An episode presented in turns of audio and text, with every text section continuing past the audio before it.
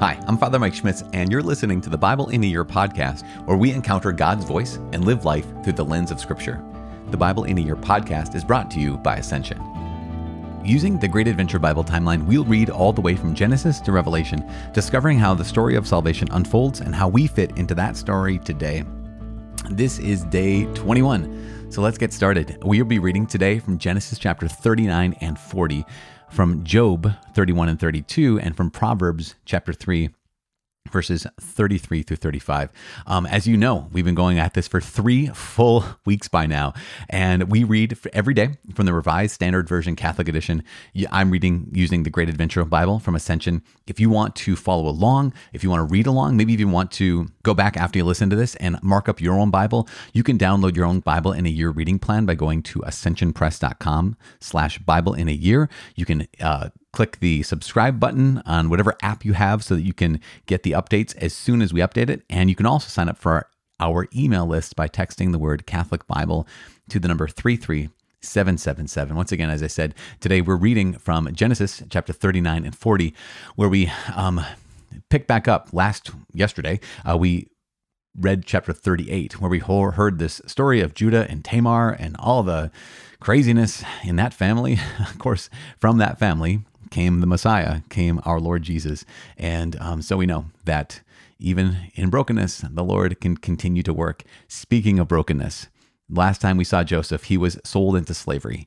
And now we begin or resume Joseph's story, beginning with chapter 39 and 40.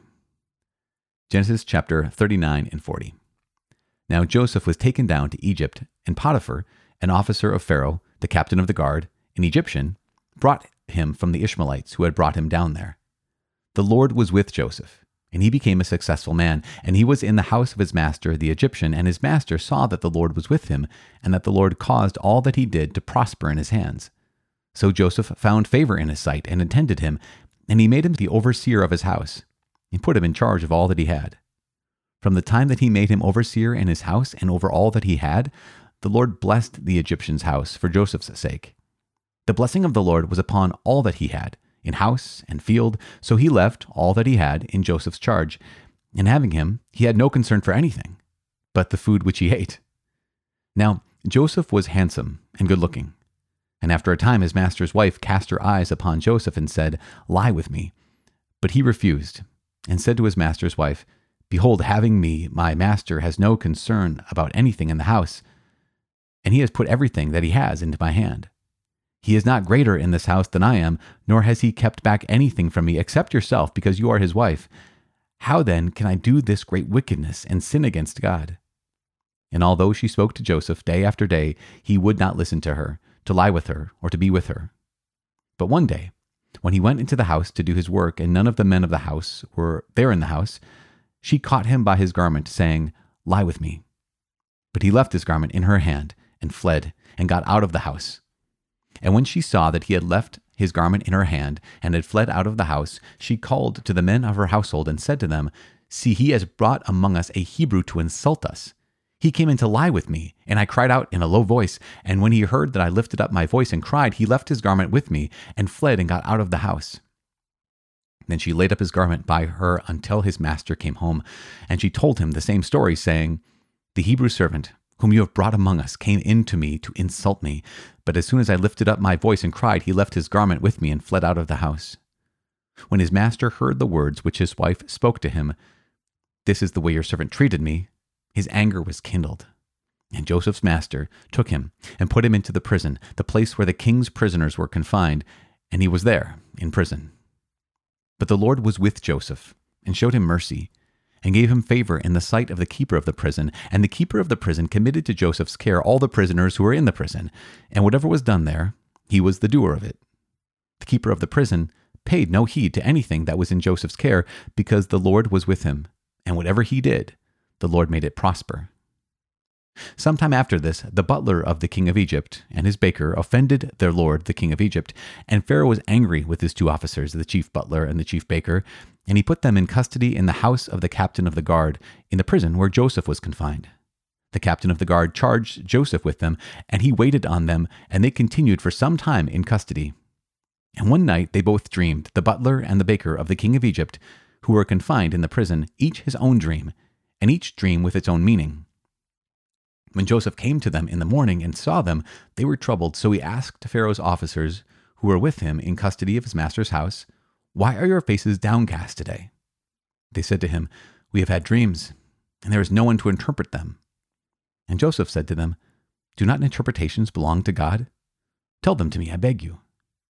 So the chief butler told his dream to Joseph and said to him, "In my dream there was a vine before me, and on the vine there were three branches. As soon as it budded, its blossoms shot forth, and the clusters ripened into grapes. Pharaoh's cup was in my hand, and I took the grapes and pressed them into Pharaoh's cup and placed the cup in Pharaoh's hand." Then Joseph said to him, "This is its interpretation. The three branches are 3 days. Within 3 days, Pharaoh will lift your head and restore you to your office, and you shall place Pharaoh's cup in his hand as formerly when you were his butler. But remember me when it is well with you, and do me the kindness, I beg you, to make mention of me to Pharaoh, and so get me out of this house. For indeed I was stolen out of the land of the Hebrews, and here also I have done nothing that they should put me into the dungeon." When the chief baker saw that the interpretation was favorable, he said to Joseph, "I also had a dream.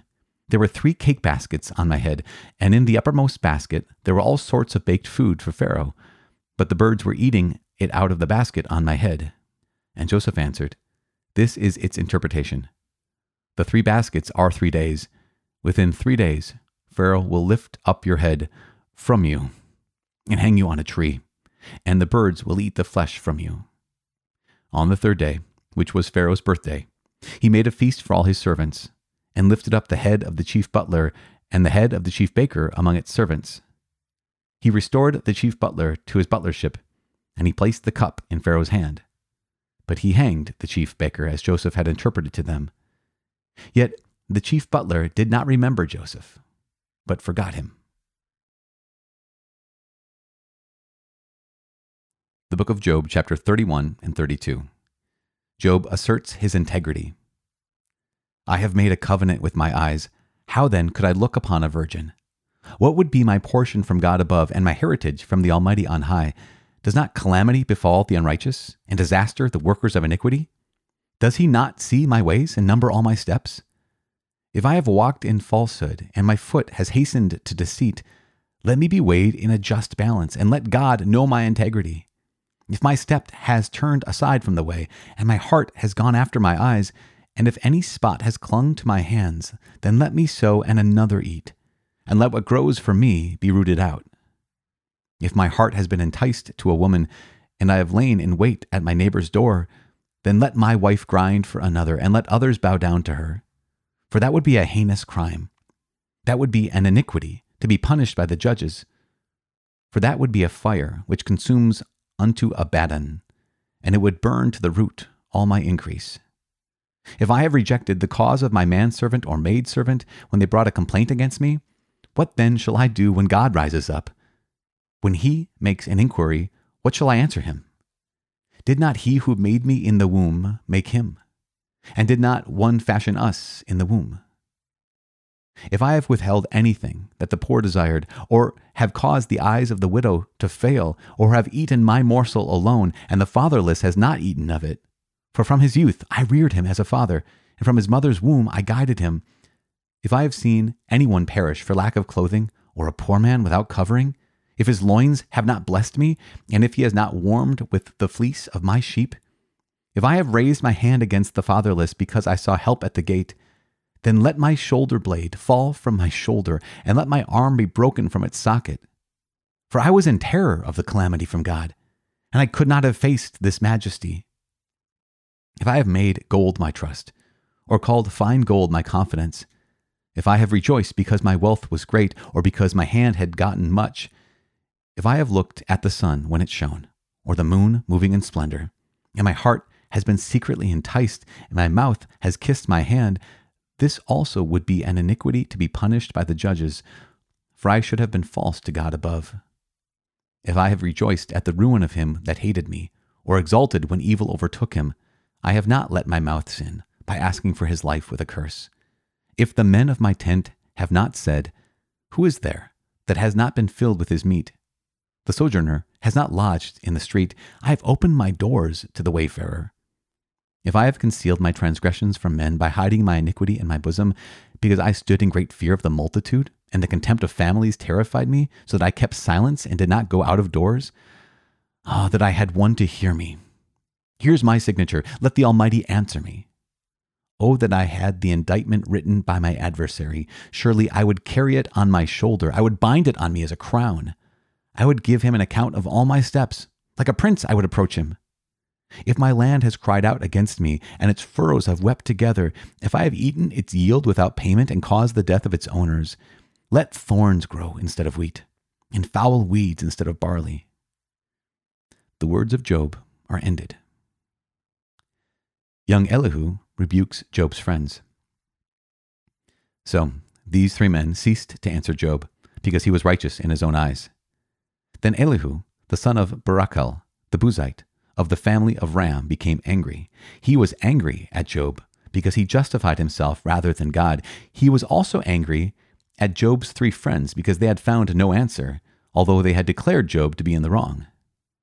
Now Elihu had waited to speak to Job, because they were older than he. And when Elihu saw that there were no answers in the mouths of these three men, he became angry. And Elihu, the son of Barachel the Buzite, answered, I am young in years, and you are aged. Therefore I was timid and afraid to declare my opinion to you. I said, let my days speak, and many years teach wisdom. But it is the spirit in a man, the breath of the Almighty, that makes him understand. It is not the old that are wise, nor are the aged that understand what is right. Therefore I say, listen to me, and let me also declare my opinion. Behold, I waited for your words. I listened for your wise sayings while you searched out what to say. I gave you my attention, and behold, there was none that confuted Job or that answered his words among you. Lest you say, we have found wisdom, God may vanquish him, not man. He has not directed his words against me, and I will not answer him with your speeches. They are discomfited. They answer no more. They have not a word to say, and I shall speak, because they do not speak, because they stand there and answer no more. I also will give my answer. I also will declare my opinion, for I am full of words. The spirit within me constrains me. Behold, my heart is like wine that has no vent. Like new wineskins, it is ready to burst. I must speak that I may find relief. I must open my lips and answer. I will not show partiality to any person or use flattery toward any man, for I do not know how to flatter. Else would my Maker soon put an end to me. Proverbs chapter 3, verses 33 through 35. The Lord's curse is on the house of the wicked, but he blesses the abode of the righteous. Toward the scorners he is scornful, but to the humble he shows favor. The wise will inherit honor, but fools get disgrace. God in heaven, we thank you. We thank you for your word. We thank you for revealing your heart to us.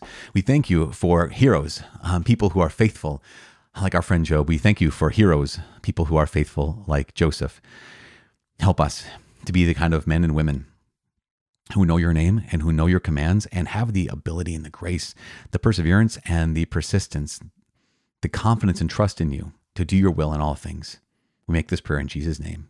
Amen. In the name of the Father, and Son, and the Holy Spirit. Amen. So as we noted, St. Joseph, not St. Joseph, but it's interesting because Joseph, the ancient Old Testament Joseph, has a lot of parallels with the New Testament Joseph.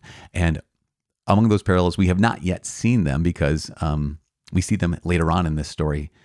Other than this, that young Joseph in the Old Testament is righteous. For the last 21 days, we've been following the story of families who are normal, meaning broken. Families who are normal, meaning messed up. And people who, even though they're trying to do right, they often fail to do right. And yet here is one of the most virtuous people. We've heard his story. I mean, obviously Noah was a righteous man. He's declared that in Scripture. But here's Joseph, who seems consistently to choose to walk with the Lord. In fact, that's the marking of Joseph, isn't it? It's the refrain that keeps happening, because the Lord was with him. The Lord was with him. This is one of the things that we can take consolation in our lives, particularly in the midst of this. Joseph has been betrayed by his brothers. He has been sold into slavery. He's falsely accused. He's falsely imprisoned. And all the while, the refrain is, but the Lord God was with him. And I think sometimes for myself, I can only recognize the Lord God being with me when things go the way I want them to go. Not when they're blessed, not when there's fruit, not when there's some consolation, and the Lord can still use me even in the midst of my brokenness, even in the midst of my not liking the situation. And yet Joseph is a phenomenal example for all of us of here is Joseph who is in a terrible situation that he did not create, but he's basically the victim of it. But he did not live like a victim. What he lived like, he lived like a victor, right? He lived walking with the Lord, and the Lord was with him. It is so easy for us to forget that in all situations and all circumstances, the Lord is with us. Even when, as Job pointed out, our friend Job pointed out, I have walked with God. I have been righteous, and yet it feels like God is not with me. But I declare that in some ways he's saying, God is still with me because I have not left him and he will not leave me. We can declare that as Christians, as those who have the fullness of revelation. As Catholic Christians, we have the fullness of revelation, knowing that not only do we have these Old Testament stories, we also have the fulfillment of the Old Testament. We also have the revelation of Jesus in the New Covenant, in the New Testament, where God declares not just with his words, but with his very self that I am faithful to you, that you can count on me, that I fight for you. So all of us in our situations that are broken, all situations that are not ideal, we can know with absolute confidence that the Lord is still with us. I cannot wait to continue this journey with you. We're going to find out more about Joseph tomorrow and next couple of days, what God is going to do when he continues to walk and lead his people. We're also going to find out what Elihu has to say tomorrow, who's like the young buck, who is not going to hold back. He's going to tell these old folks what he thinks. And then someone really important is going to show up in the book of Job, and we need to hear from him because he's been kind of quiet this entire time. Anyways, my name is Father Mike. I cannot wait to see you tomorrow. God bless.